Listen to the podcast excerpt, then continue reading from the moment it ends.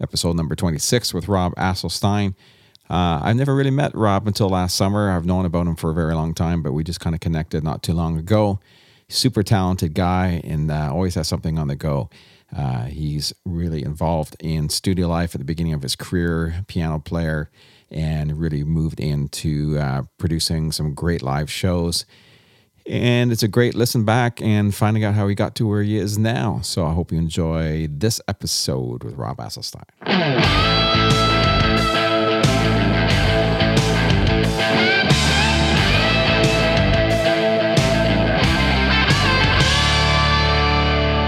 When people ask me um, how I've come to where I am now, um, I typically tell them that it's the, the word I, I continue to come with is uh, serendipity, Yeah. um, a fortuitous accidents uh, to get to to get to the uh, the point in my life that I'm at now.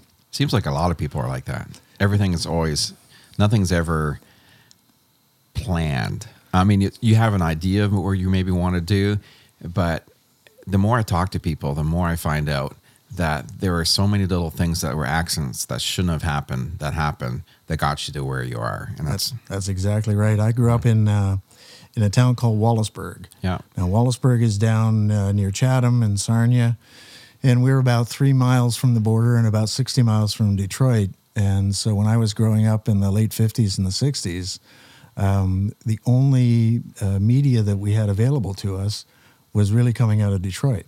Yeah. Um, London was somewhere that we only imagined. Toronto was on the other side of the world. yeah. Um, so, listening to a radio station called CKLW, the Big Eight out of uh, out of Windsor, was really where I got my first uh, taste of music. My my parents uh, were sort of musical. My dad sang in a barbershop quartet, yeah. so I uh, I listened to a lot of barbershop music when I was growing up. You probably learn lots of harmonies. Yeah, and barbershop harmony is unique, as, as I'm sure I'm, I'm sure you can appreciate. And when we were uh, when we were kids, uh, live music uh, was really something that we either experienced at our high school um, or at a place called Rondeau Park uh, down on uh, down on Lake Erie. So it, it was one of those towns where there really wasn't much musical things happening. Yeah. Uh, so, uh, you know, we just passed uh, February 9th, and on February 9th, 1964, I was sitting in front of the TV along with millions of other people to watch the Beatles for the first time Wow. on Ed Sullivan. We had one of those old TVs that was sort of like a piece of furniture and had two barn doors on Yeah, the yeah. front of it. So you opened Open the barn up. doors to, and you could swivel the TV Yeah. to wherever you were sitting in the room. So I saw the Beatles, and and uh, it, it changed my life when uh, when I had been so uh, so engaged with Motown music, really, because at Rondeau Park we would see. Um, I saw uh, George Clinton and the Parliament Funkadelic for Oh, the yeah. first time. Yeah. That was frightening. Yeah. and from what I gather, George still looks pretty much the same as he did back then. But we would see uh, uh, Ted Nugent would come and play in Yeah. our in our local arena. Uh, Bob Seger and uh, and the uh, Bob Seger system at that time Yeah. would uh, would play um, uh, a group called the Sparrows, Yeah. which later became Steppenwolf. Uh, played at our high school. We saw most of the Motown acts uh, live at uh, at the Rondeau Park Pavilion, and it was one of those places where there was a we called it a racetrack around the outside. Yeah. So all the dancing would go on in the, in the center section. Yeah. All the girls would sit on the on the benches around the outside, and the guys would cruise. Yeah. Right. and, and The racetrack. try to yeah that's what we called it Mm-hmm. and try to pretend like we were brave enough to ask one of the girls to dance and most of the time we never did Yeah. um, but uh, uh, if i step back my mom and dad um, uh, decided that uh, i would be a musician uh, when i was about four years old Yeah. so they bought a, an old uh, Grinnell Brothers uh, player piano, and Grinnell Brothers wow. was a was a, a store in in Detroit, Yeah. and uh, I still have that player piano today. Do you? Yeah, it's in it's in storage. Yeah. In a U-Haul storage, and every once in a while in the summertime, I'll open up the door and sit there and play for a while. Wow. So I serenade the other folks at uh, at U-Haul every every now and then. But uh, so I started um I started a band with my brother and my cousin Uh, So you're playing you're playing piano, obviously. No, Uh, no, no? I uh, I never wanted to play piano. Oh yeah, No, I I wanted to play guitar. I wanted to be a Beatle. yeah, And so uh, uh, my first uh, few years in the band was was uh, playing guitar or attempting to play guitar as Yeah. best I could as a young teenager. And I worked at a, uh grocery store not far from our home.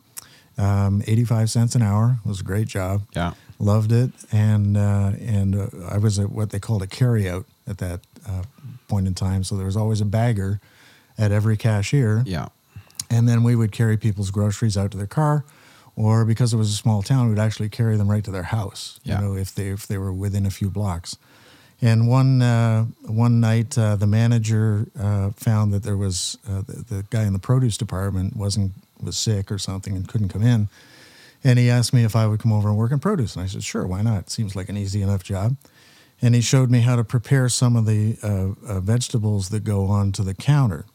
And I didn't know at the time, but lettuce uh, arrives at the store with a stalk on it.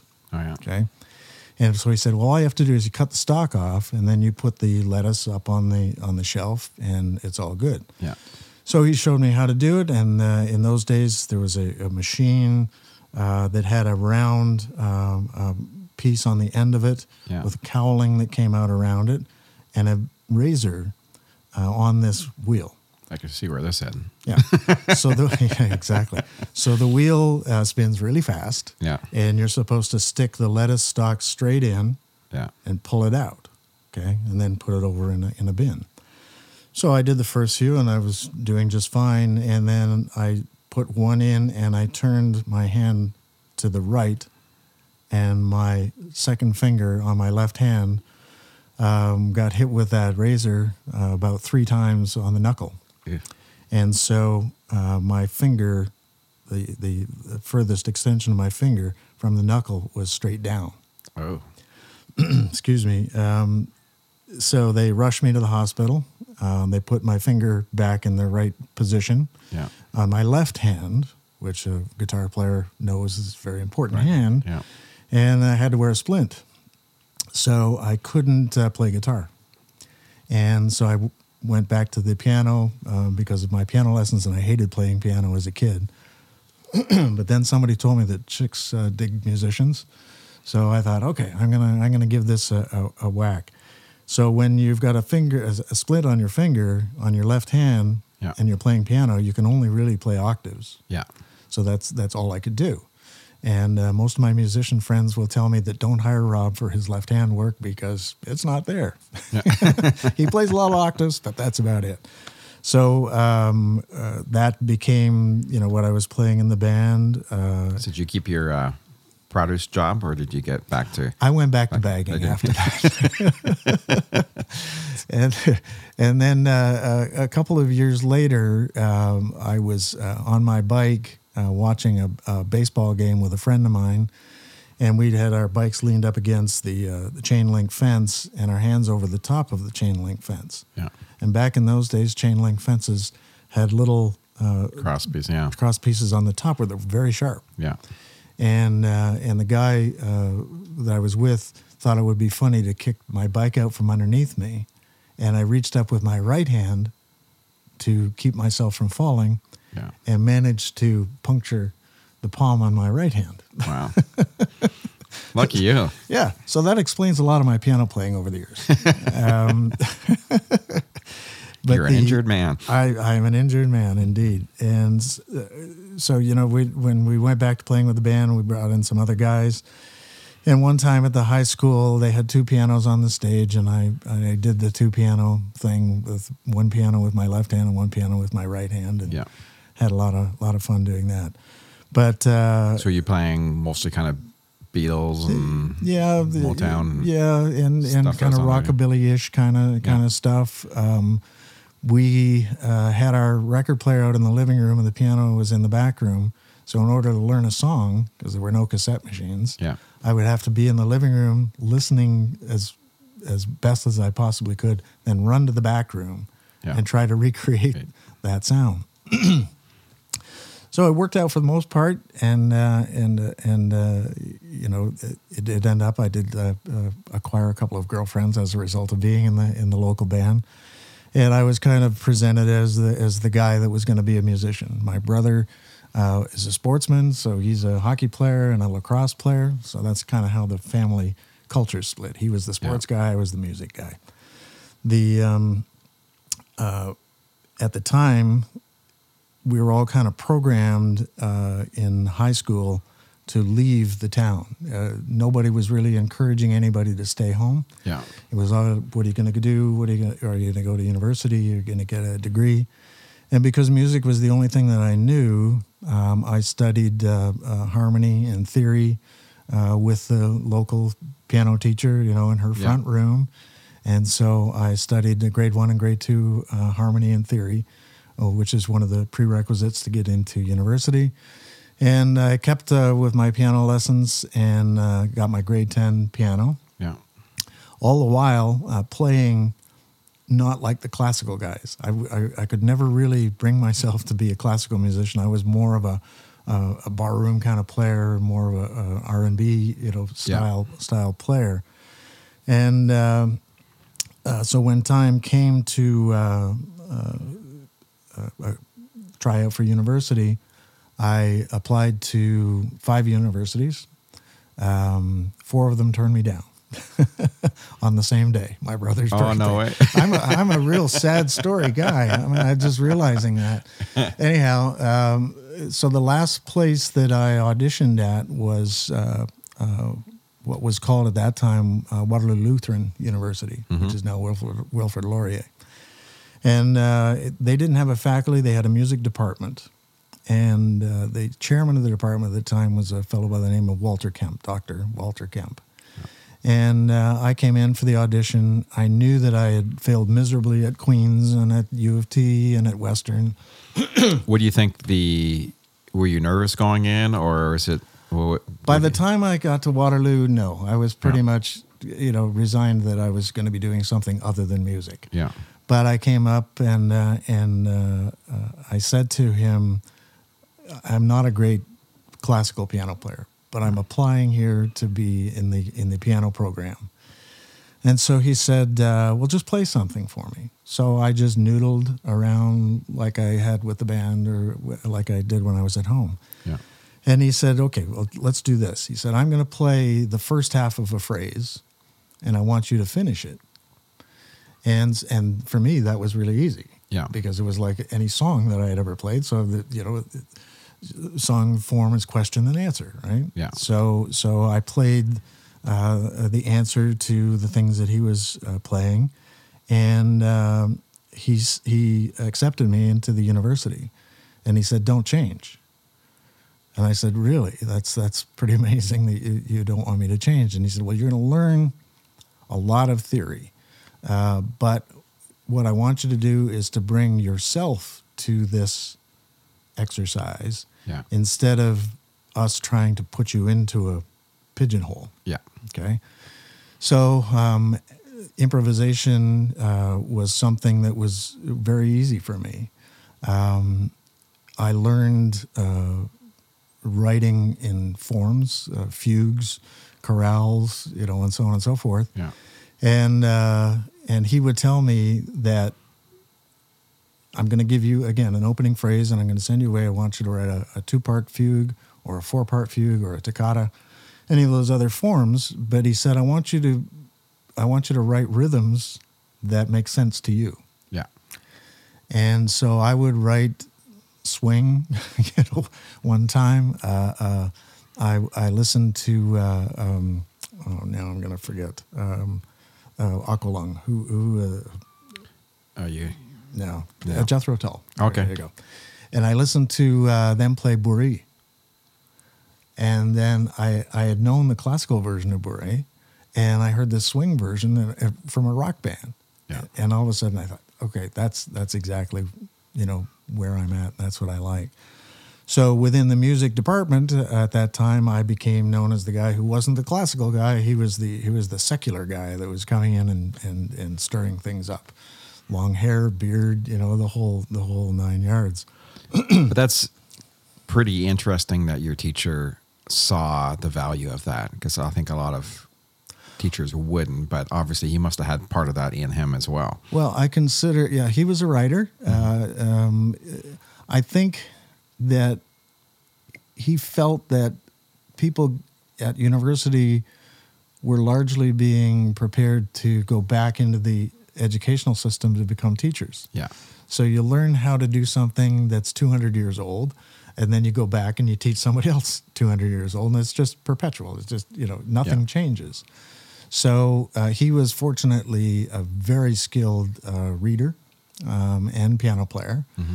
And my piano um, uh, uh, capabilities in the, in the classical field were limited, like I said.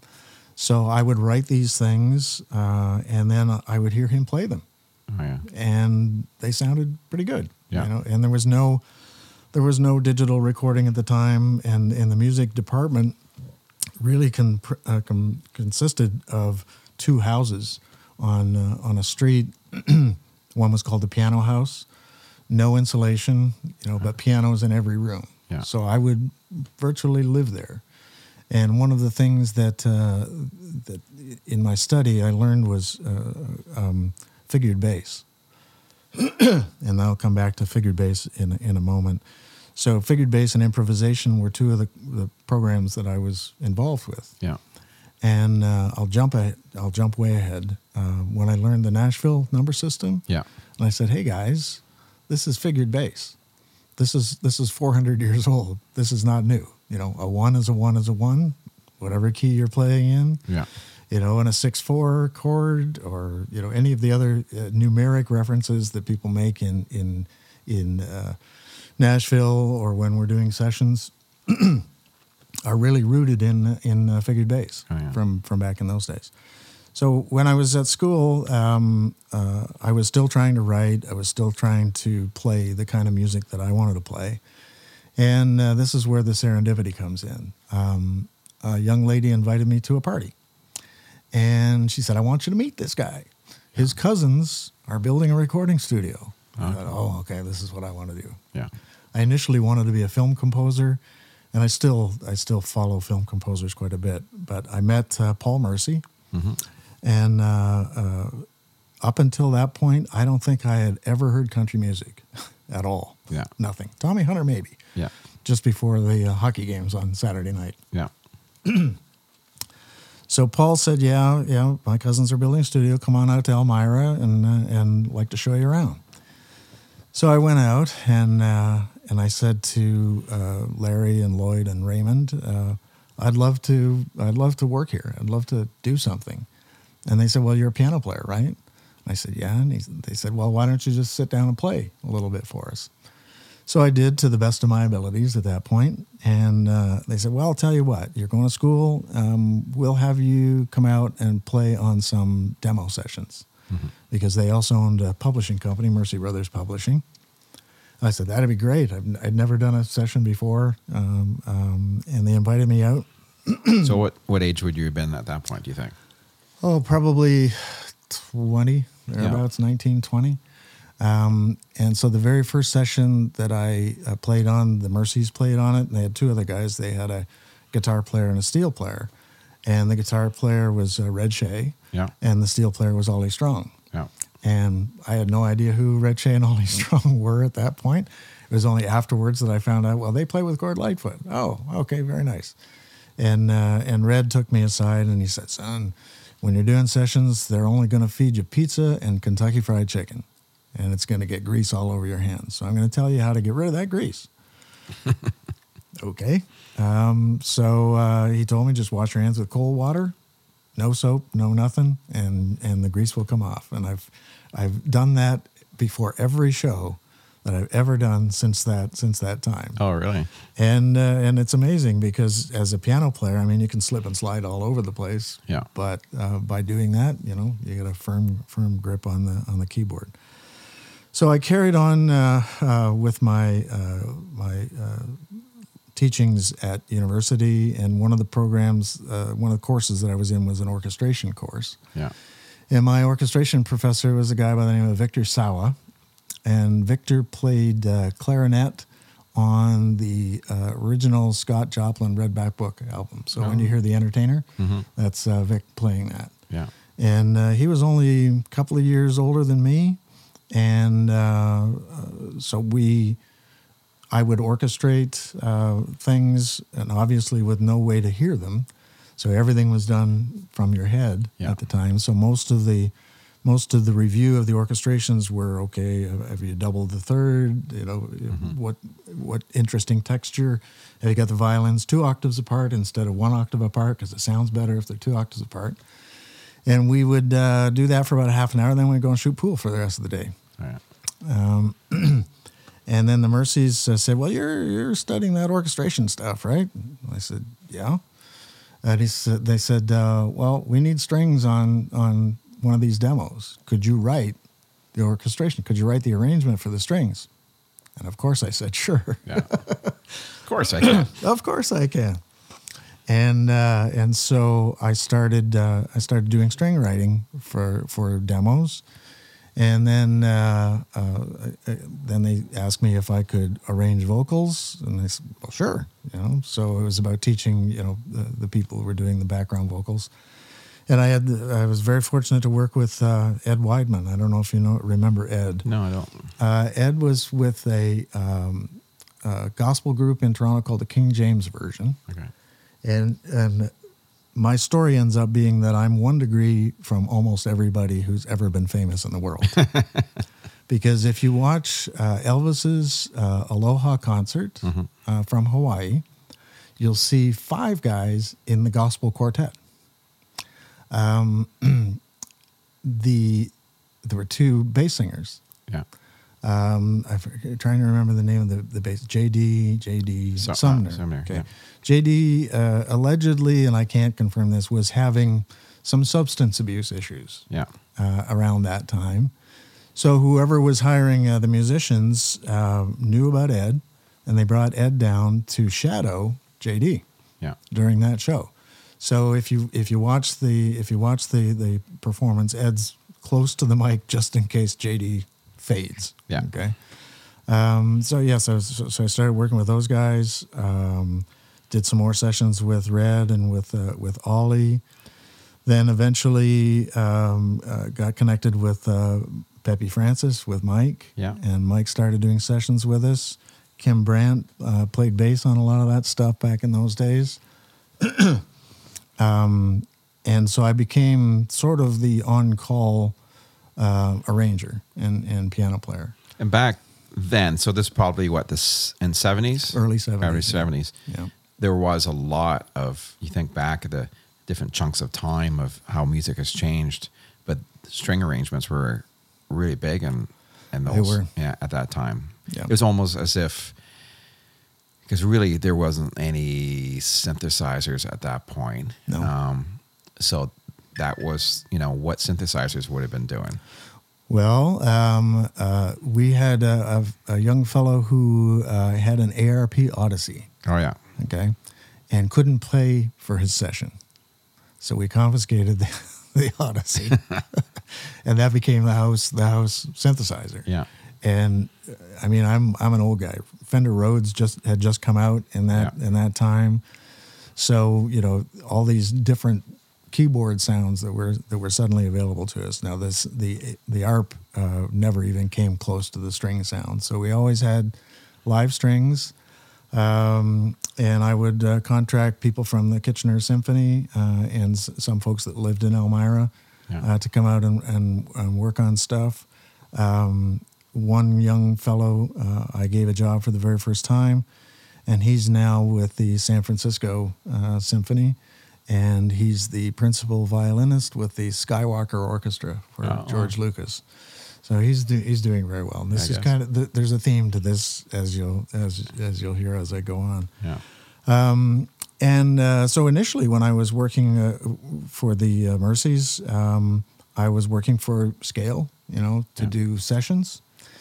And it came time for me to uh, to graduate, and I wrote some very bizarre things that were very, you know, trendy uh, at that time, uh, avant-garde music, uh, and uh, was able to record prepared piano uh, stuff out of the out of the studio, and was doing a lot of tape op work there as well, learning how to edit, um, learning mostly how to locate, you know, on the tape machine for Yeah. the, for the other folks that would come in. And uh, so when it came time to graduate, um, I asked the Merceys, could I come and work here full time? Yeah. And uh, they thought about it, uh, and uh, bless them, they said yes, that I could come. And I, I very happily reported to my parents that I was now a studio musician and that I was working in a recording studio, and it broke my mother's heart Oh no. because she fully expected that I would become a teacher. Oh. Sorry, mom, not going to happen. And uh, and uh, so then I, I traded in my session scale for a weekly salary, yeah. prepared to do anything and everything. Now that studio, man, it was it was great. It was Westlake Audio Design. Uh, we had a, a Neve console that was originally an eight-track console that was souped up to 16 tracks. Yeah. Um, we had fantastic uh, Yamaha uh, piano, um, you know, t- uh, two-inch MCI machines, Studer uh, mastering uh, machines.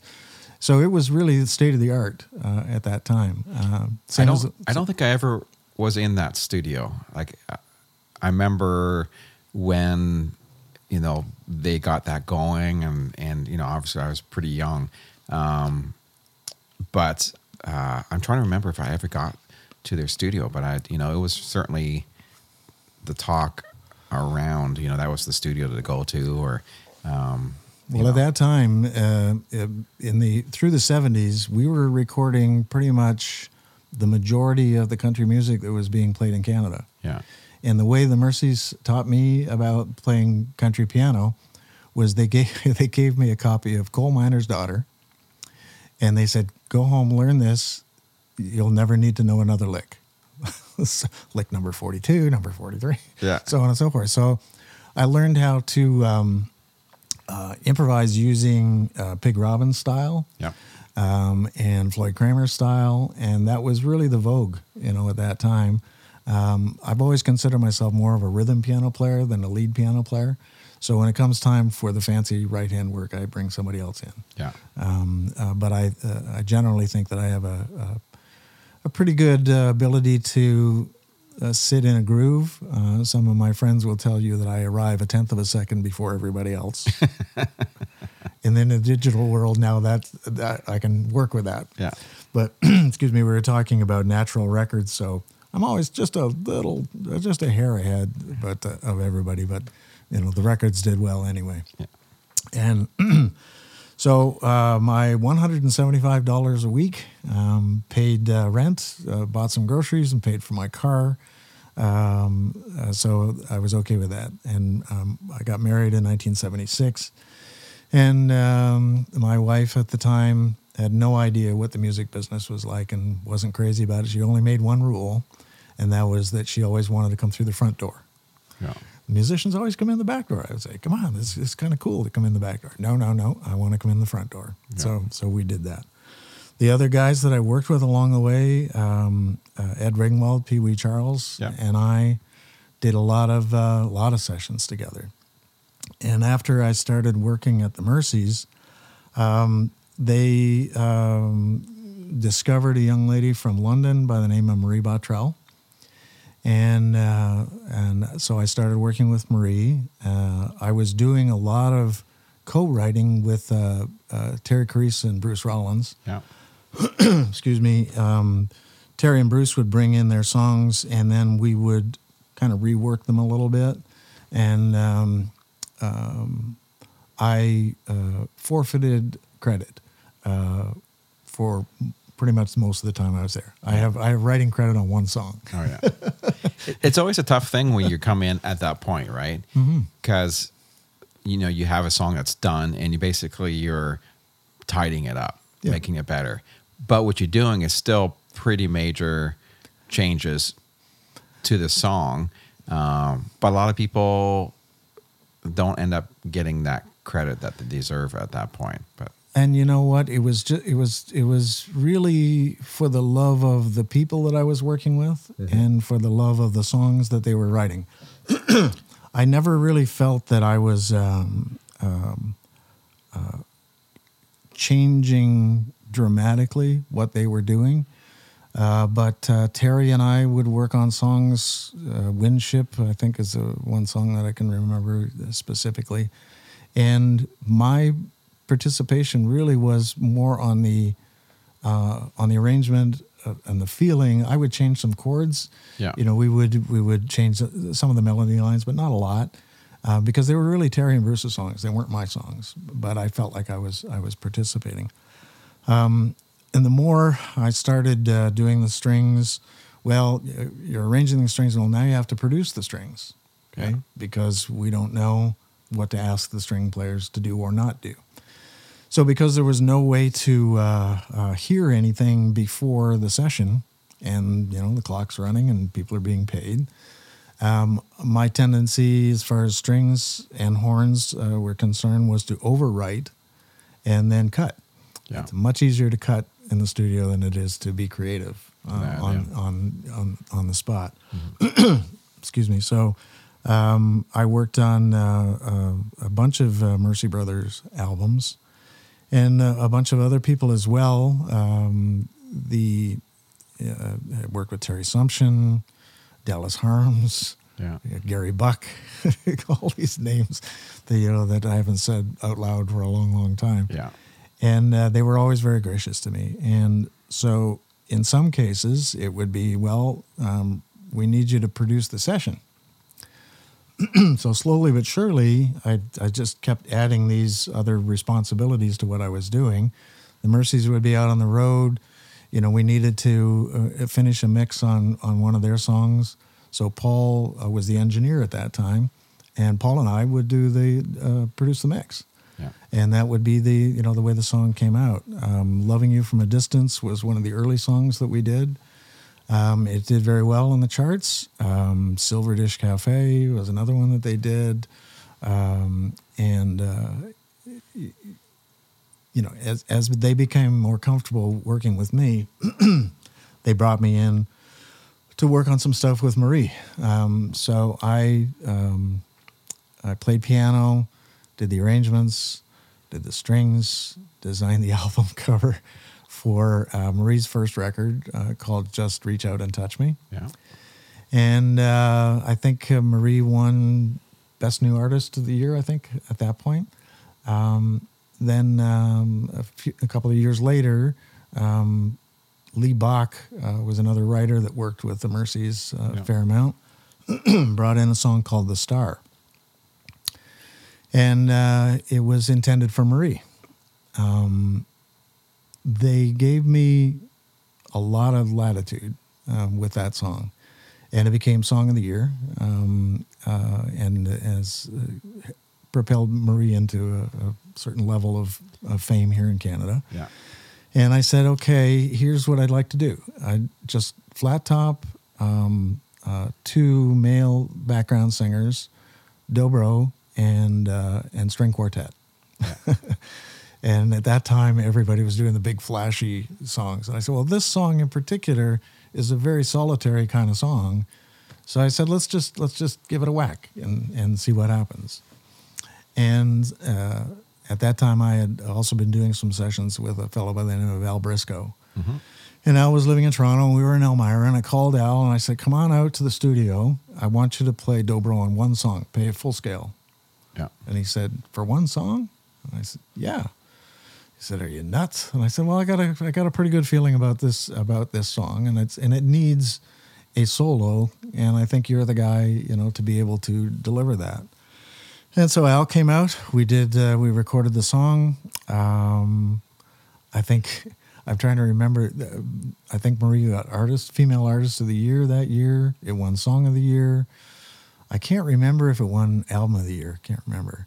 Um, but uh, it was one of those experiences that you just, you know, felt that it was the right thing to do at, at, at that particular time. So how did that how did that feel for you as the guy that you know put the song together and and uh, did it just feel like very natural or you just It was it was it was yeah really really very natural. Um, um, it, it- it didn't do anything for my career, yeah but but it you know uh, I thought when Marie sang it, it was such a natural song for her to sing.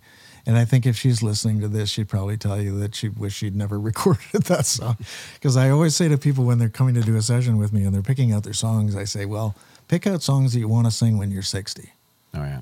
Because if it's a hit, you will be. Yeah. And you'll be asked to sing it all the time, Yeah. over and over and over. And I think to this day, uh, Marie gets asked to, you know, to sing that, uh, sing that particular song. And uh, she and I have been friends for a long time. So, Yeah. and I'm grateful to her for allowing me to convince her to sing that song, you know, that particular way. Excuse me. So Ray, uh, Ray Mercey did the background vocals.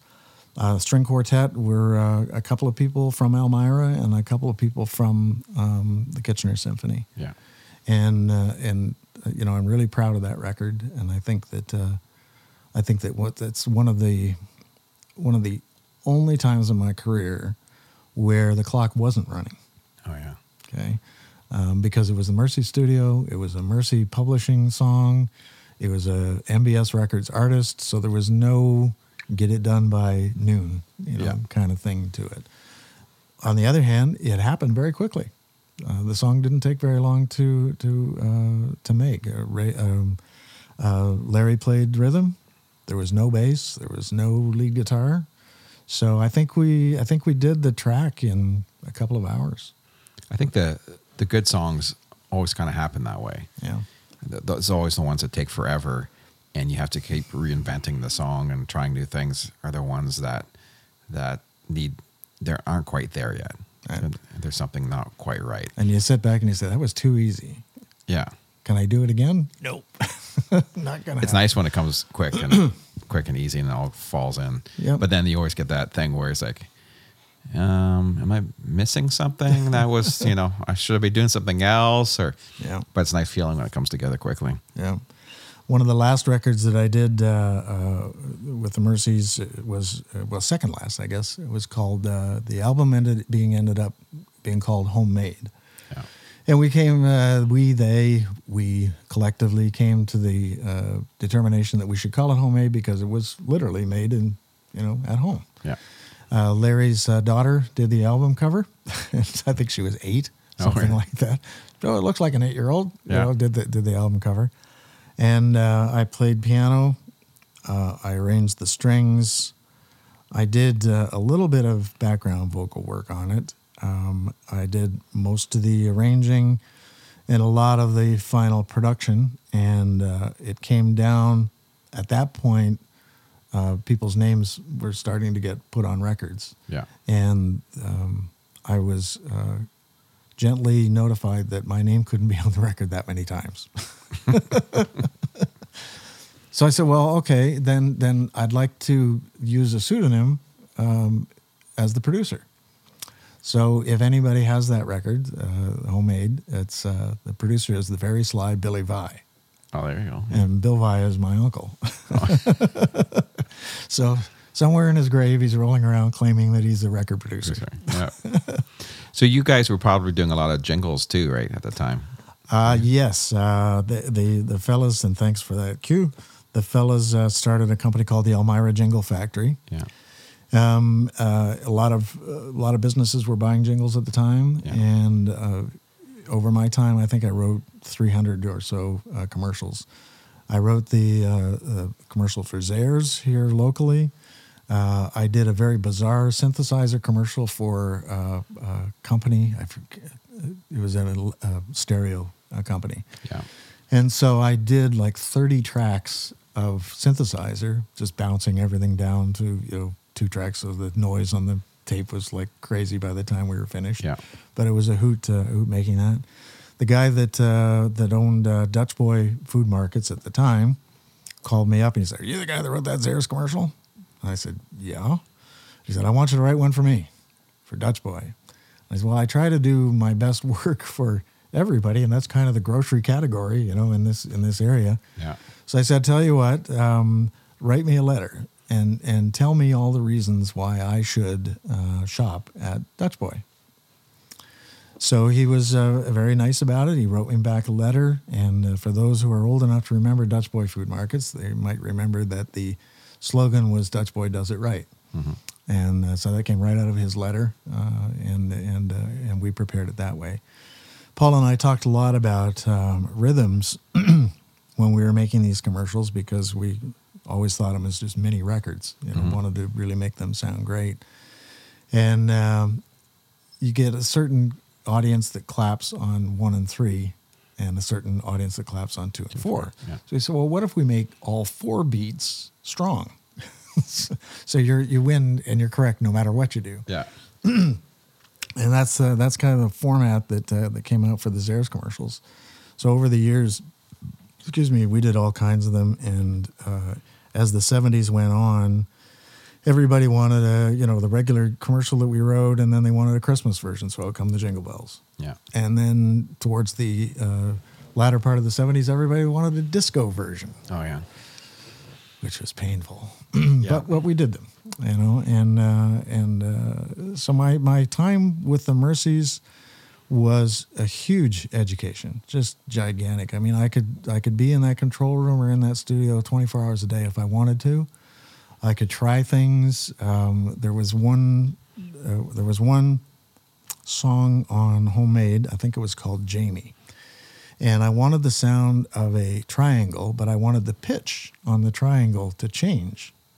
Okay. And so we tried everything from, you know, hanging on to the, the, the reels of the tape machine to slow them down, speed them up. None of that worked. Yeah. So I had been studying acoustic physics at university. I thought, ah, I know how to do this. So we got a bucket of water, um, excuse me, and and put the mic right close to the water Yeah. tapped the the triangle and then dipped it into the water Oh well. and that changes the length of the vibrating source so the pitch changes not very much you know, Yeah. but just enough to be subtle and that's exactly what i wanted so experimenting was was something that we did a lot uh, doing that sort of thing so I, I worked at the at the Mercey studio through the 70s and then uh, at the end of the 70s, um, technology just went nuts. Um, consoles were coming out uh, 24 track, 36 tracks, 48 tracks, automated uh, boards, uh, you know, and all the rest of that stuff. And in spite of the fact that our Neve board was was really state of the art, it was very difficult to keep clients. We did a lot of the music for the Stratford Festival at that time. Peter Ustinov came out and did some stuff, and Maggie Smith, and Yeah. the rest of those folks doing voiceovers and doing do, doing some off-stage music recording. So uh, it was very difficult. Like I say, clients were leaving to go to the the newest, the latest, you know, whatever. Yeah. And and a lot of the studios in Toronto were being built at that time. So Manta was being built, and and uh, um, uh, Phase One, and and a lot of those places. Um, Eastern Sound was still like the mecca, you know, at at that time. And I had done some sessions there. that I'll talk about in a second. Um, so the Merceys uh, uh, decided they had to close the place. And um, uh, I was told on a Monday that uh, they were closing at Christmas. Three days later, I found out I was going to be a dad for the very first time. Oh wow. And three days after that, I left. Okay. Um, and uh, people were very kind to me. Um, um, there was some initial discussion about trading off uh, some time with uh, uh, some folks in uh, the Ronnie Prophet show uh, when it was going. Uh, I didn't want to drive to Toronto, so I didn't want to do that. Yeah. Um, there were a couple of people that were going on the road. I wasn't crazy about that because I knew I was going to be a dad. So I just kind of hung my shingle out as a freelancer and um, and did some work uh, initially with uh, Terry Carisse, or not Terry Carisse, Terry Sumsion rather. Him, yeah. So uh, I uh, arranged, uh, produced, and played piano on um, Midnight Invitation Oh, yeah. for Terry. I did that record for him and Loneliest Star in Texas. Mm-hmm. And uh, there was a vocal session, and Terry asked me to ask his agent to go home, to leave the studio. Yeah. And I said, "Man, he's your he's your agent, not mine." He said, "No, no you got to tell him." So I told him, and I won't name names, but that was the last time I ever spoke to that gentleman, and it's the last time he ever reached out to me. um, and so I, I found myself um, unemployed. Um, uh, without a whole lot of uh, record credits, aside from the people who played on the sessions who knew about me. Yeah. And um, uh, so I wasn't real successful at finding a whole lot of work. Um, it, it, oddly enough, after I left the studio, was when uh, um, the CCMA awards came up. Oh, by the way, my CCMA membership number Mm-hmm. was 11. Oh wow. I think we were the first ones to get involved. yeah. Um, and I think it was in 1982 uh, at the CCMA Awards. Uh, my work that I had either played on or worked on in some respect was nominated in every category. Yeah. So that's I'm pretty proud of that. You bet. Um, but being out of work, um, uh, and and I I decided that I would leave the music business to try to get a real job because I was going to be a dad. Yeah.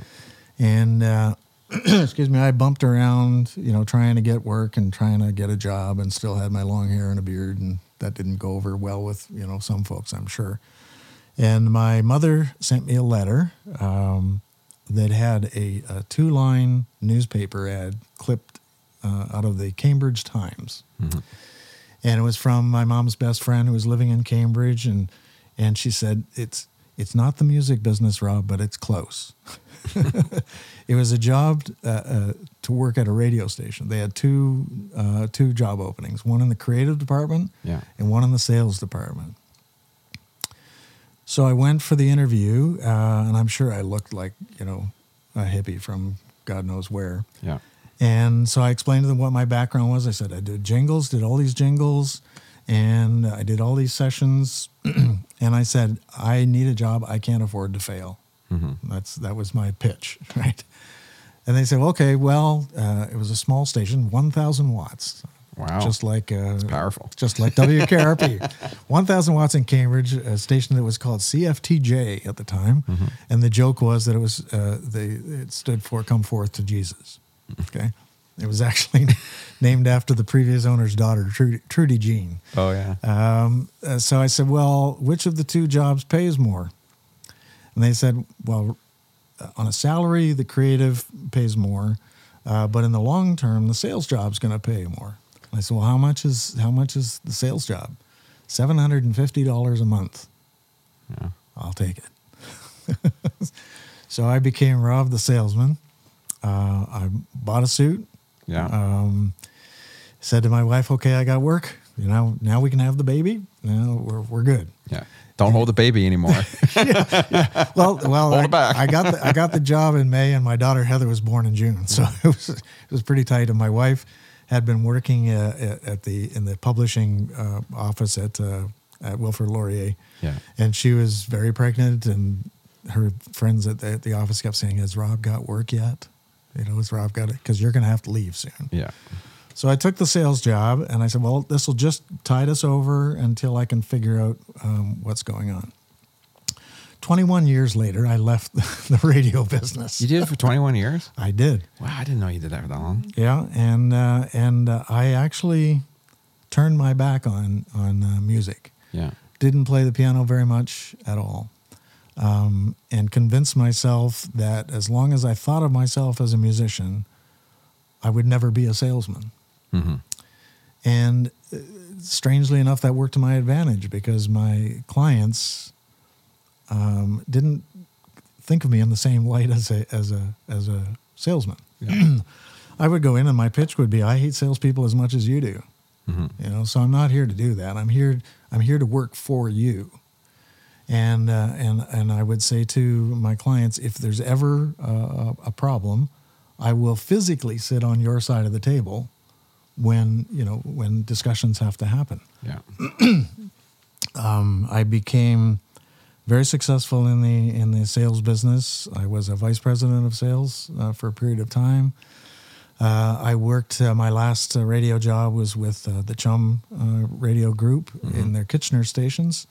At the at the end of my broadcast career, the stations were called Cool FM and uh, Oldies 1090. Oh, yeah. So I think there's now Virgin Radio and KFUN. I think that's what they are now. Yeah. Anyhow, um, they could not figure out how I was uh, so successful. I would I would give my clients every benefit of the best possible rate. So I would renew their their contracts uh, a couple of months before the rates go up. I Oh, said wow. you'll always be a year behind. Mhm. And I negotiated things like uh, uh, discounts for advance payment. And I would say to my clients, it only hurts the first time. Then everything's there. And, you know, anytime you want to cancel, you just call me up and say cancel. Yeah. And you don't owe anybody anything. Yeah. Um, that uh, uh, that led me to be invited to a to a conference where I would share my wisdom about being successful in sales. And I said, sure, you know, I'll tell people. And so I went to the conference, and the other salespeople were in the room, and they said, Rob, tell us the secret to your success. And I said, it's pretty easy. I don't work for you. bye bye. Yeah. Within a few months, I was uh, I was uh, asked to leave. Oh, really? Yes, yes. During that time, um, uh, during that 20 year period, um, m- my musician brain was still active. Although I, I wasn't playing the piano, I didn't uh, present myself to my kids as a, as a musician. Um, and I decided that I wanted to uh, write something that I could leave on the shelf for them after I'm gone Yeah. excuse me. And I wanted it to be a long form piece with no restrictions, like nothing, no form, classical form to it, just a uh, you know um, stream of consciousness kind of writing. And uh, and I decided I needed a uh, a boilerplate of story content that I would be able to work with. And as a kid growing up in Wallaceburg, you know, you go to the movie theater and for a quarter you could watch Frankenstein and Dracula and the creature from the Black Lagoon and so on and so forth and Help and Yeah. Hard Day's Night, all that stuff.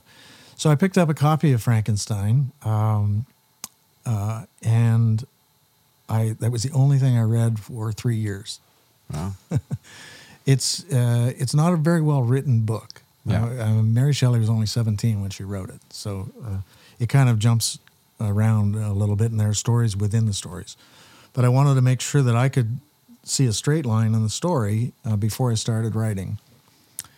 While I was while I was still uh, in in broadcast sales, um, so I wrote first. I wrote the libretto or the script, um, uh, but I had to think of it in musical terms. Uh, so that so the some of the some of the lyrics, if you will, are are directly lifted from um, from the book Book, itself. yeah.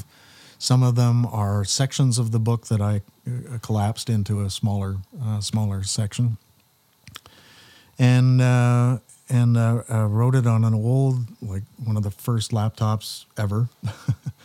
and um, when I finished it, um, I then wrote a rhythm book hmm because I wanted the I wanted the, the singing style to feel like uh, uh, elevated speech, Okay. Sprechstimme, as we call it in the in, in the classical world, Yeah. right? Um, and then uh, so when I finished the, the the rhythm book, then I went back and I wrote a melodic book because I wanted to uh, use my education to do thematic development, you know, within within uh, certain uh, uh, melodic lines. I studied uh, 12 tone composition when I was at school, so I utilized you know retrograde and and and so uh, a minor uh, descending minor third became the uh, became the, the the main theme for the whole thing. Yeah. Um, I sent it. I, I called around and I wanted to find an orchestrator because I didn't think that I wanted to do this on my own. Someone referred me to Glenn Morley. Uh, Glenn's a well-respected uh, writer and arranger in Toronto uh, with Glenn Gould Societies and SOCAN board of directors and so on. So I sent him the libretto, and uh, he very kindly wrote back and said, "Don't change a word," which is a bad thing to tell somebody Yeah. because that encourages people.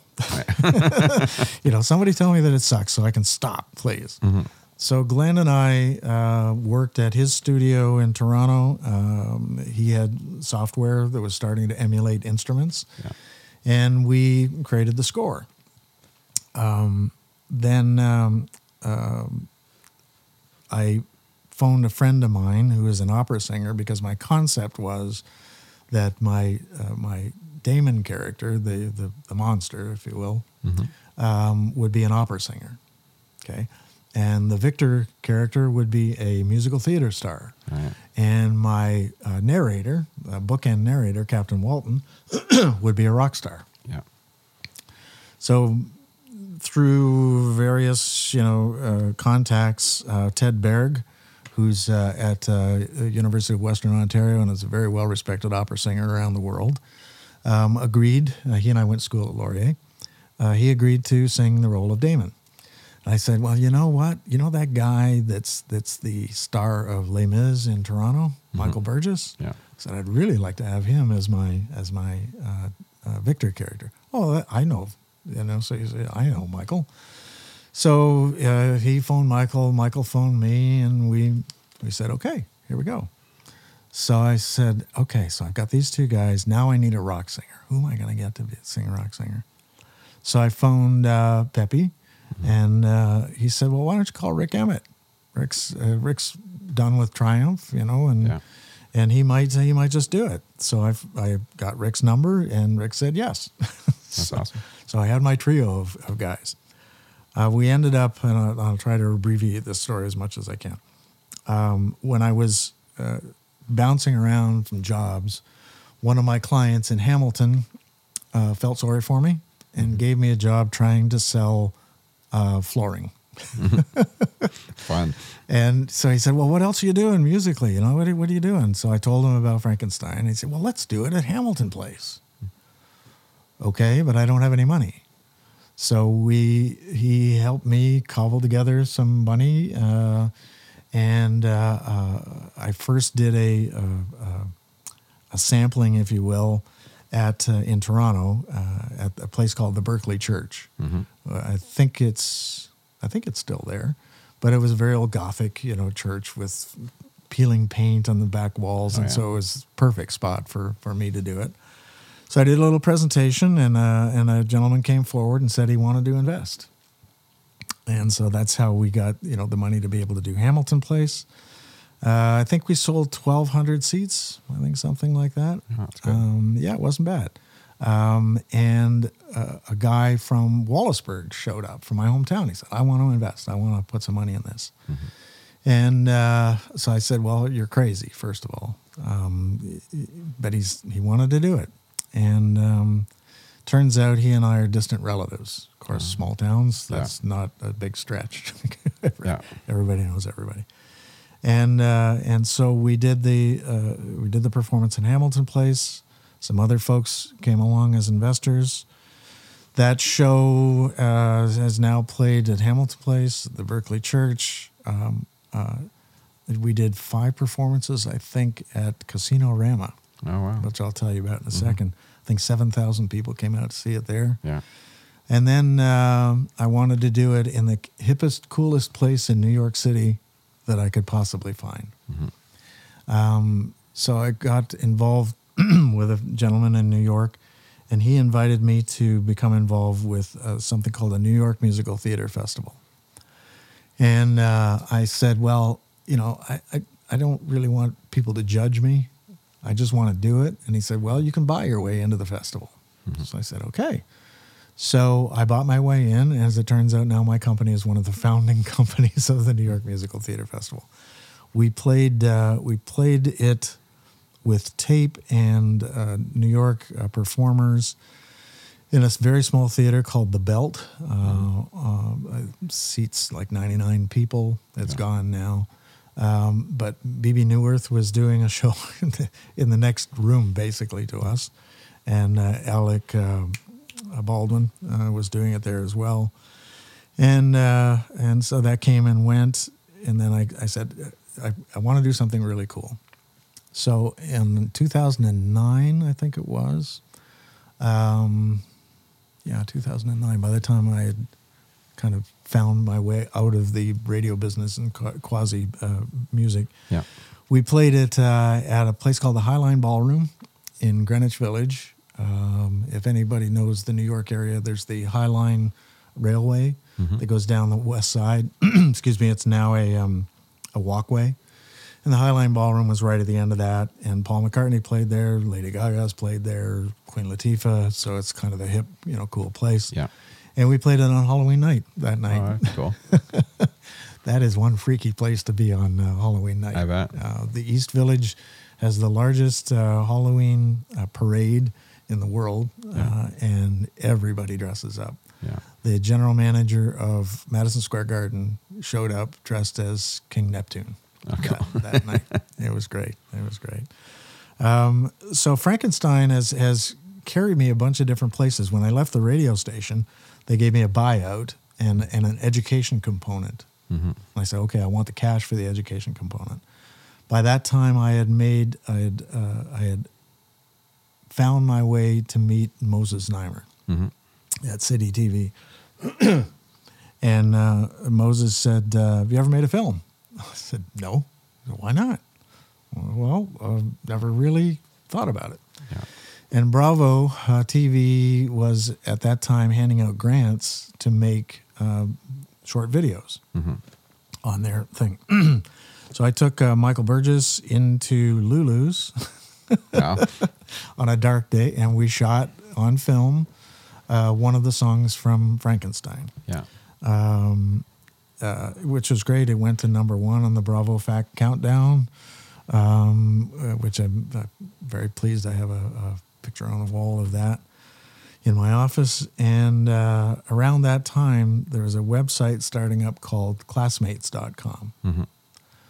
So I thought, well, I'm going to put my name in, find out what that's all about. Um, I was contacted by two former girlfriends from high school right away, um, one of whom was living in Florida. And she said, So what are you doing? You know, in, in email back and forth. And I told her. And she said, Well, I'm, I'm, I'm living on Marco Island, and there's something called the Marco Island Film Festival. Oh yeah. Why don't you submit uh, your film and come come down here and, and show it at the festival? Why not? So I send it down. They accept it. Um, and this is where all the serendipity starts happening. This kind of stuff. Um, so I went down to Florida on the on the education money Yeah. um, and played uh, played Frankenstein several times through the course of the festival. Not really thinking much of anything of it. You know, here I am in Florida. I'm at a film festival. This is great. Yeah. And here's my film. Where's the bar? Right. Yeah. And uh, uh, so the last night of the festival came along, and I was enjoying myself at the reception Yeah. and they were handing out the awards. And uh, the, and the, so the the MC came up and he said, and the award for uh, uh, best music in a short film goes to ta-da, Frankenstein. And it was the Tim Rice Award, and Tim co-wrote with Andrew Lloyd Webber, and Tim lived on Marco Island.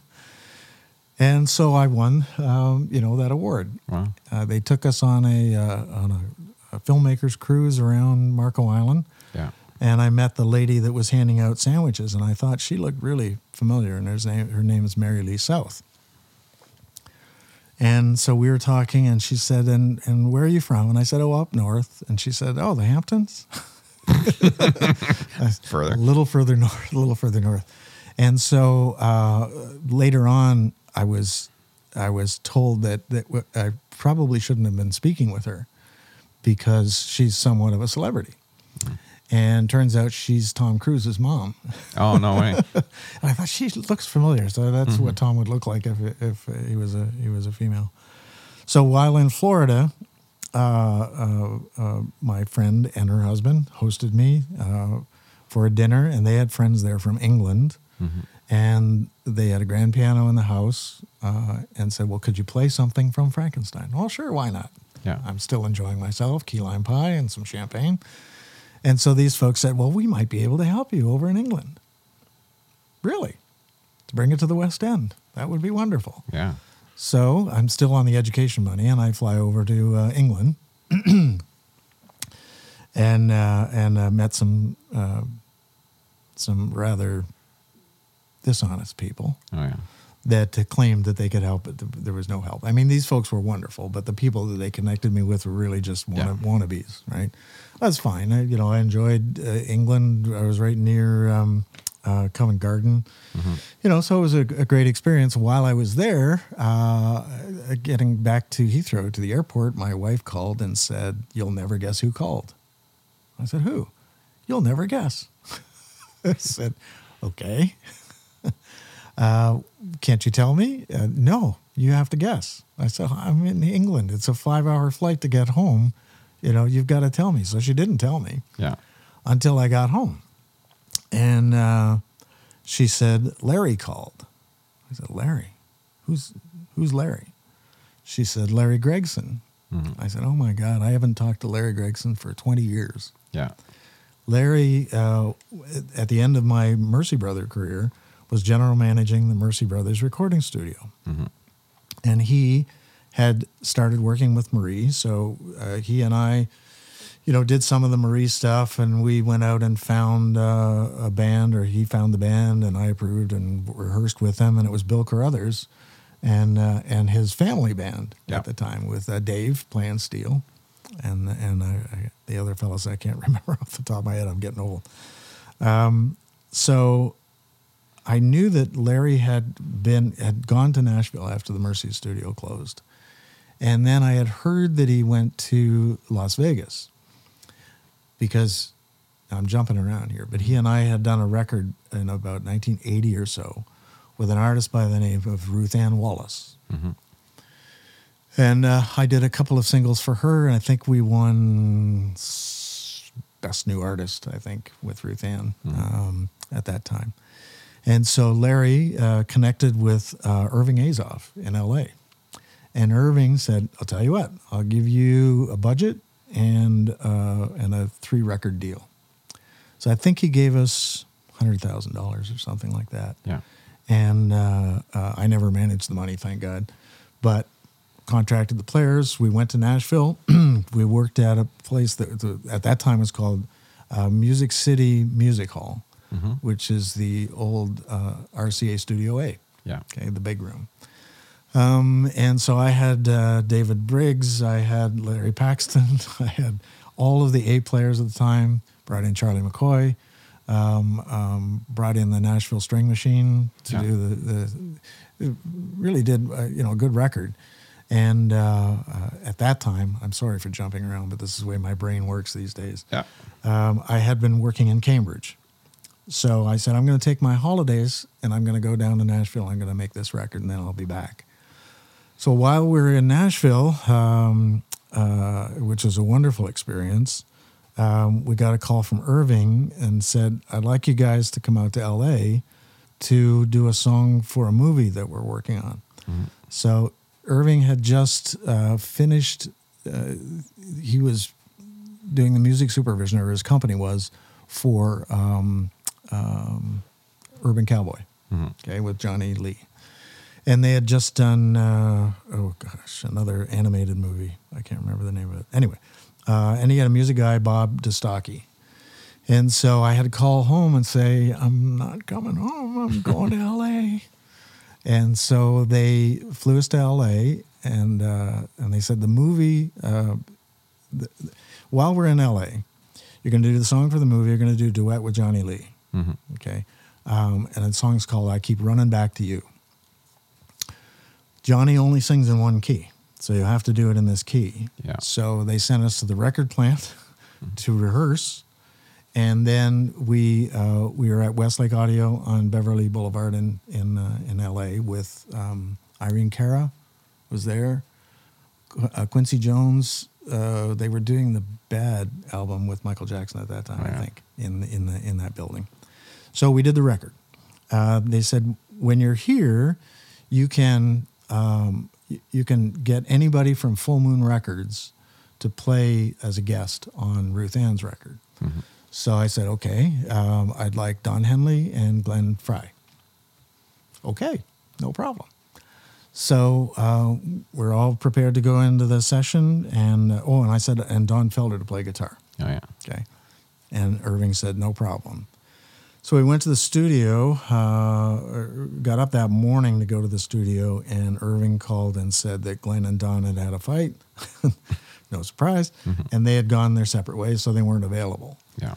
But we're going to send in J.D. Souther and Timothy Schmit Well, to sing.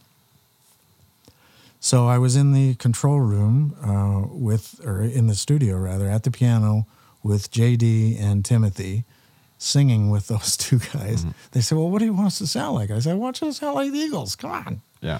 And, uh, and so they, uh, they did a great job. Um, they had some recreational um, stuff while we were there. and I asked the, my, because we were doing it for Warner Brothers at the time. And I said, So how does this go on the budget? And he said, Miscellaneous entertainment. Yeah. And then Don came in and did uh, several overdubs. He was terrific. And I called my wife from the studio. I said, I've, I've arrived. Uh, I'm here. Uh, this is it, you know. Because I said, JD's going out with Linda Ronstadt right now. And, you know, Timothy's here and all these guys are here. And this, I made it. And then I said, and they booked us uh, uh, an interview with a syndicated country music writer in Chicago. So on the way home, we're going to stop in Chicago. We're going to do this national news thing. And uh, so I was thrilled, Yeah. thrilled. Um, I got home, and the announcement was made that Irving had uh, accepted the job as the president of MCA Home Entertainment. Oh yeah. So suddenly Warner Brothers wasn't interested in the song. And now I'll go back to the song. I Keep Running Back for You was intended for the first vacation movie. There's a point where Chevy Chase is in the is in the pool with Christie Brinkley, and the uh, uh, I can't remember the other actress's name comes out and sees them. Yeah. Right. So there was a scene. I'm not sure if it ever made it to the movie or not, but there's a uh, Chevy Chase was supposed to go into the bar, and this song was supposed to be playing on the jukebox. Oh yeah. Okay, so Warner said, "Forget it. We don't want the song." So, another sad story for Yeah. Rob. Uh, I've got another sad one too. I'll, I'll come back to it in a second because I I take great pleasure in in my sadness. Yeah. um, So we came back, and Irving uh, uh, went to MCA Home Entertainment. So Warner's didn't want the record, so we put it on MCA, and uh, then it had to be vetted by um, uh, uh, MCA Nashville. Can't remember the guy's name who was running MCA Nashville, but uh, he uh, explained not to me, so this is indirect, and I don't even know how accurate it is, that he got points on every record that went across his desk. oh yeah. So the my understanding of the reaction was not this time. Fine, okay. So we had we had recorded I think 15 songs for a for a 12 song album, and this gentleman uh, picked the very worst of the bunch as the first release. We got a contractual release uh, in the back rows of Walmart, and the Yeah. record died. The good news is Ruth Ann uh, uh, is doing very, very well. Uh, her husband uh, is David Onley, the Yeah. f- former lieutenant, lieutenant governor of Ontario. Yeah. So every once in a while, I, I, I bump into uh, people that know Ruth Ann, and so they, they enjoy that story. So yeah, that uh, so that ended, um, and that fast forward, you know, a bunch of years. During my uh, looking for work period, uh, Pee Wee felt that um, I should be playing piano with Gord, Lightfoot. Yeah. He didn't have a piano player at the time, and I said, "Oh, that'd be great." So they invited me out to a bunch of shows, and and so I got to meet Gord and Rick and Barry and the, the other guys, and we got to be friends ish, you know, as much as you can in, in that in that kind of world. And uh, Gord and I talked about how we were going to handle tuning and all the rest of that stuff. Um, and I have a picture of Gord with my daughter on one knee and and Pee Wee's daughter on the other knee, Oh, yeah. which is kind of kind of neat. And uh, so Ed said, "Well, we go into the studio every January, and then we we go to Massey Hall in the spring, and that's where we play the stuff from the new Yeah, record." Yeah. I said, "Great." So he said, "Gord does things spur of the moment. You have to be ready for that." I said, "That's fine." So I learned every. Um, uh, uh, I learned how to play guitar picking style on the piano, Yeah. so that I could emulate or I could help, you know, along with that. And I learned pretty much all of Gord's material. Um, so they were in the studio in January, uh, and Gord said, "Get the piano player." So uh, Pee Wee ran for the phone, and so did the engineer. I wasn't home. Oh no. So the next time I was in Gord's presence, he very graciously said, you know, that he was sorry that it didn't work out, and I said, well, that's you know, that's fine. So yeah, that's my that's one of my one of my many sad stories. Stories. sad stories. So you know, fast forward again, way way up, and uh, so Larry Gregson. When I got home from England, I called Larry and and he said, "How would you like to do what we used to do?" Sure, why not? I got nothing else to do, you know. Yeah. Not working. and uh, uh, Larry had uh, uh, discovered a young lady in Nashville and uh, invited me up to start uh, working with her. And during our conversations, he said, um, you know, I book these big acts to come into Casino Rama. But what I'd really like to be able to do is to is to uh, be more in control of of timing because you have to wait for touring, routing, you know, and all the rest of that stuff, which sometimes works, sometimes doesn't. Yeah. And so I said, well, I could do that. So uh, we decided that uh, we would try a licensed theater piece. And so I went to my buddies in New York that I had made friends with by this point, and we got a, a casino license to play Forever Plaid, Oh yeah.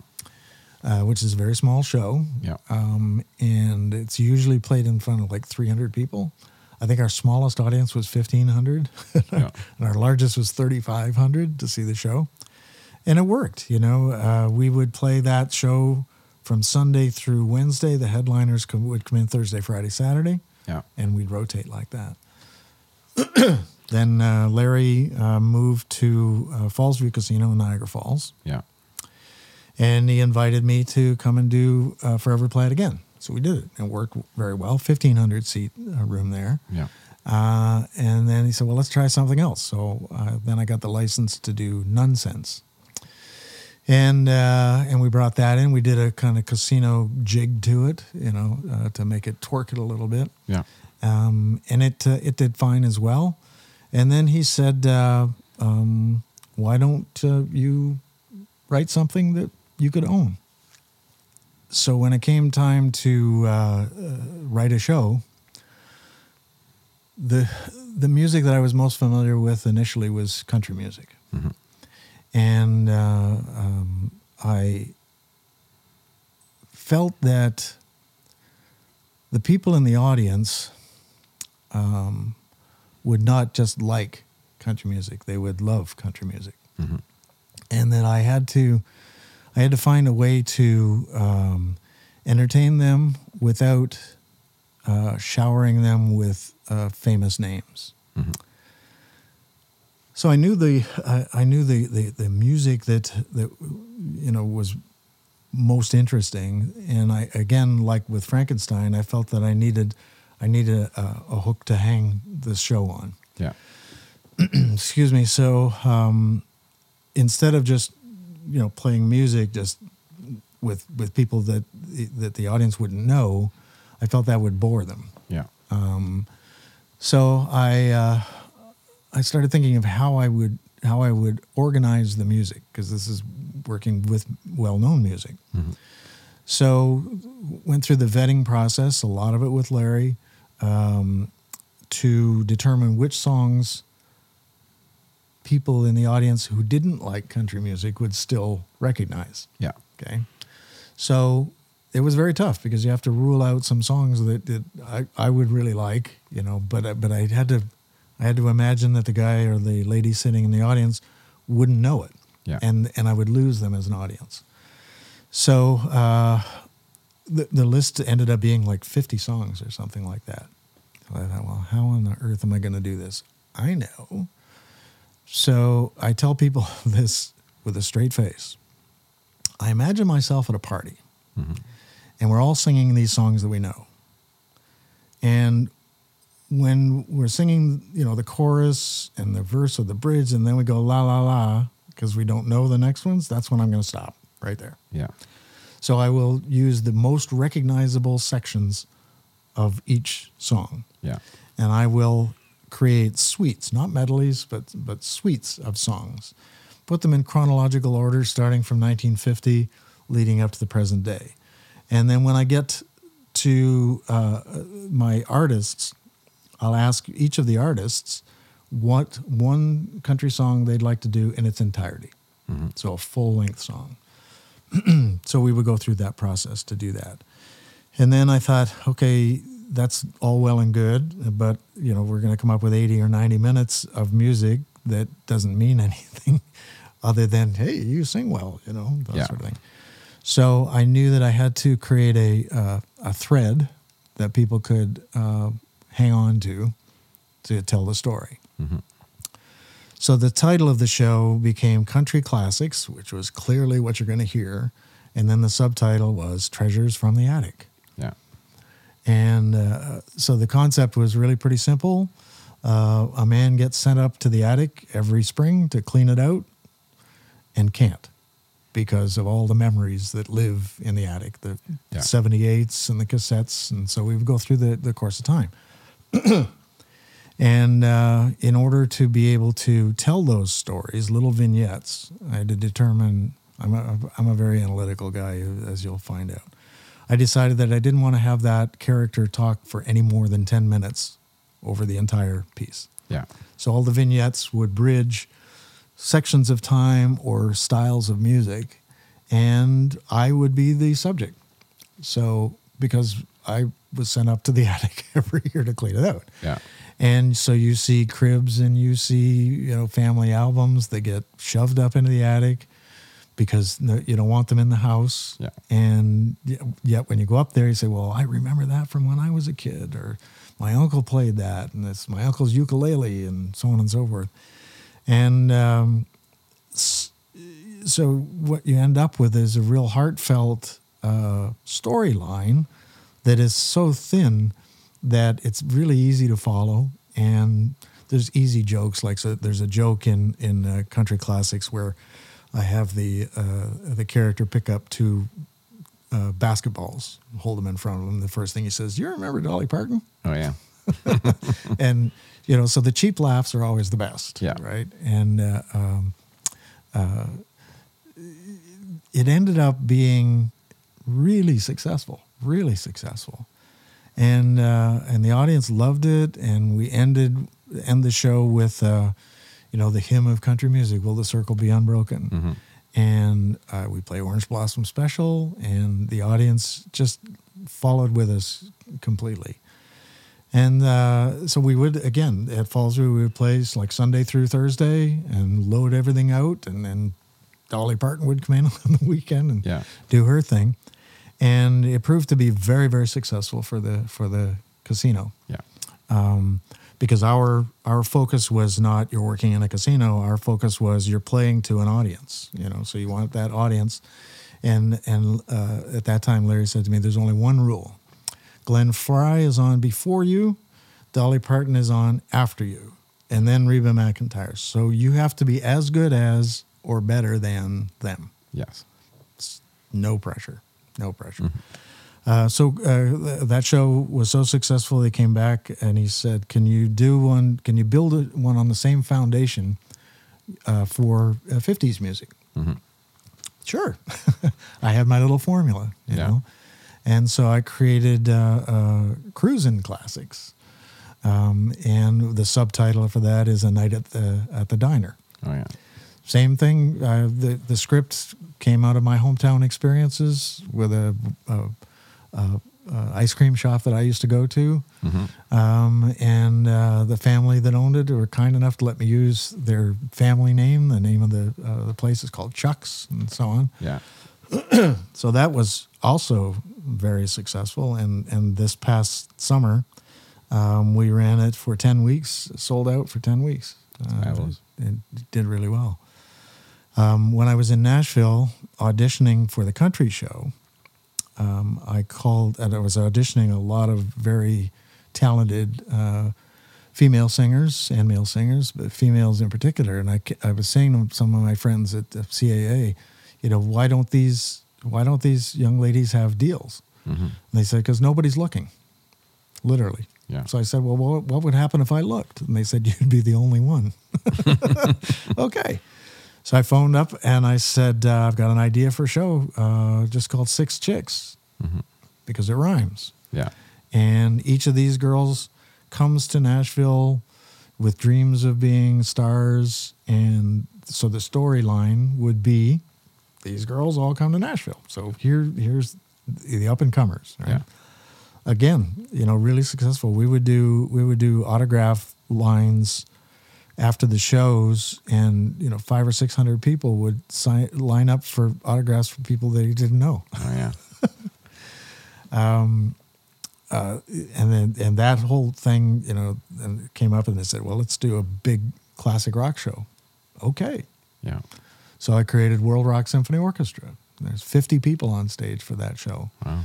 um, and it's been playing for years. Uh, we're playing in Kitchener again uh, this coming fall. Um, and then my wife came home. She by this point she had started working at Center in the Square. Mhm. And she asked me, she said, Have you ever considered doing an Elvis show? And I said, Oh, God, no. Please, no. well, I met this guy who's doing a show for the firefighters, and it was creepy. You know, uh, he came in and he sat in the boardroom, didn't say a word, but my God, did he look like Elvis? Yeah. I said, Okay. So she dragged me out to see him. Uh, literally, I, I was not an Elvis fan. Um, to see him at a couple of theaters, and I had lunch with him, and uh, found out that he knows that he's not Elvis, which is a big part of that world. Yeah. And um, so I went to the casino and I said, "Have you guys ever thought of doing an Elvis show?" And they said, "Yes and no. Yes, we thought of it. No, we never will because they're all crap." Yeah. basically. And I said, "Well, what if what if what if I created a show that was completely and totally respectful of the audience? Folks who like Elvis are often ridiculed uh, because of the way they dye or wear their hair, or because they have sideburns and they like glitter coats and so on and so forth." And I said, but really, they're no different than Deadheads or Parrot Heads or any other, you know, hardcore fan Yeah. but they most most uh, uh, impersonator shows and i'll use that in the most derogatory way Yeah. are cheesy Yeah. and they're they make fun of the character um, and these folks they're very serious they, they're in love with that character Yeah. so I said, what if I created a show that was in love with the audience? And uh, so I brought uh, Steve, uh, the fellow that uh, does the show, uh, in and uh, for a piano and voice audition on stage, and he was not very good. Oh, yeah. He was very nervous. Yeah. And so I said, well, let me bring him back in with a with a track that he's used to. We'll put him in costume and uh, put a spotlight on him, and we'll see what happens. Yeah. And uh, so he came back in during a break in one of the other shows that I was doing. And uh, they brought all the executives in. And they said, uh, at the end, they said, we'll take 24 shows Wow. in a row. Like Yeah. in, in one, in one, I don't think I'd ever seen a 24 show run there before. Yeah. And so I, I, I did what I, what I wanted to do, which was to fall in love with the audience, to respect the music. And I would say, and I say this in all the shows, you know, when we're in rehearsal, um, we're playing for people who love this stuff. And if you don't love this stuff, go home Yeah. because it'll show and we'll lose the audience. They'll turn on us and, and it, it, it just won't work. Yeah. So, um, and I said, we're going to do this the right way. So, Return to Grace has um, a five piece rhythm section. We have uh, eight background singers, a full on gospel quartet, um, uh, a trio of, of ladies, and a descant, um, uh, five strings, five horns, six dancers. So, there are 30, 31 people on stage altogether, and a narrator. Yeah. And so, it, following my template of the of the narration, I determined that the audience the audience kind of turned away from the bad parts of Elvis's life. Mhm. So I determined that the last time that he was really in good shape and really at top was the Aloha concert. Yeah. So we we take it right, right from 1954 right through until the end of the Aloha concert, and that show has it's the most successful show in the history of that casino. Um, it's taken us to Bangkok uh, for two performances, Wow. believe it or not. We did a tour of Western Canada uh, in in May of, of this year. Uh, we'll go back into a Mirvish uh, building in Toronto for the third time. Yeah. We played two uh, runs at the Ed Mirvish Theater, which is the old Pantages Theater, where Phantom played. Yeah. Um, and we've grossed seven figures there, you know, which is pretty good. Yeah. And uh, and now we're going into the Princess of Wales, which is the biggest theater in the country and the mo- and the biggest city in the country. You know, so it's it's it's a nice nice spot. Oh yeah. I have gradually moved off the stage myself. Yeah. Um, so perhaps these days I'm better known for producing shows at Fallsview Yeah. Uh, better known for that than I am as a piano player. But I end up being the de facto music director, um, doing the arrangements, um, all of the casting, um, the set design, Yeah. all of that stuff. And it's and it's really because I enjoy all those elements. And so my career has really not taken me in the same path as a lot of my friends. Um, and so I think I'm a little different than a lot of them. I'm not. I'm not. Uh, I'm not out there. I'm kind of enigmatic. I'm kind of under the surface. You know, Yeah. Kind of fly under the radar. I know a lot of people, and and like I say, uh, uh, I'm friends with people who work with other people. So I'll give an example. Uh, I auditioned and hired a guy by the name of Scott Sheriff, a piano player in Nashville. Scott is now Carrie Underwood's piano player. oh yeah. Uh, same day, I auditioned a guy by the name of Randy Leago, also a piano player Yeah. and a sax player. And Randy is uh, now with the Beach Boys. Oh yeah. Uh, in New York, I met uh, Robert Martin, who's better known perhaps as Bobby Martin. And Robert uh, played with Frank Zappa uh, for many years. And if you Google whipping posts and Robert Martin, you'll see him in Spain with, with Frank doing his thing. when I uh, so when I go out looking for people, it's like, who do you know? You know. Yeah. Uh, so when I did my rock and soul show, which was an R and B version of my classic rock show, Yeah. I hired uh, John Legend's horn section. I hired uh, uh, Mike. Uh, now I'm going to forget Mike's last name. Miller, Mike Miller from Chick Corea's band. Yeah. I hired uh, guys from um, um, the Lincoln Center Orchestra uh, in uh, in uh, New York. One sax player that played with Whitney Houston for many many years. Uh, Terrence Higgins, who's Ani DiFranco's drummer. Um, uh, uh, Sharon uh, Hendricks, who's uh, Jimmy's niece. and and so I've been really lucky. I know all these really really incredible people. Uh, CeCe Winans, guitar player, uh, works for me. Um, uh, a background singer with CeCe Winans is is one of my singers that I've hired before. Yeah. And um, so I think I have a reputation of being a pretty decent guy to work with. Yeah. Um, uh, so uh, honestly, when you called me, I was very surprised and very flattered. So thank you so much. Thank you. Oh, no problem. it's it's uh, a fascinating career, um, and I mean it, it's neat. I think with everybody in the music industry, uh, I've attend you, you tend to go through phases, right? Yep. And um, you know, you get your start, and you always have somewhere to go, uh, but you just never know where you're going to end up, which is um, you know true for me as well. And and I look back when I started, I didn't think I'd be doing what I'm doing now. No. Um, but it's neat, and it's all from people you meet, and and you know I always say relation, relations are the most important thing in the music industry, Absolutely. and because what you're doing now doesn't mean what you're going to be doing tomorrow, and and that doesn't mean that's a bad thing. It just means uh, you got to be diverse enough to be able to do something else. Well, you know, in the in the accident world, when I was working on uh, World Rock Symphony Orchestra, I was tracking uh, the success of Trans Siberian Orchestra in the U.S. and felt that uh, at some point they're gonna, you know, they're gonna wane. Yeah. Right. And and uh, so I thought, well, it'd be really cool to put this big honkin' classic rock show on the road. So I thought, well, how am I going to do this? Oh, I know. I'll call the guy who general manages Trans Siberian Orchestra. So I found out who he was. I've looked up his website, and there was a phone number on the website. I phoned the number. Yeah. I get a guy saying, "Who is this?" So I told him who I was. How'd you get my number? I said, "It's on it's on your website."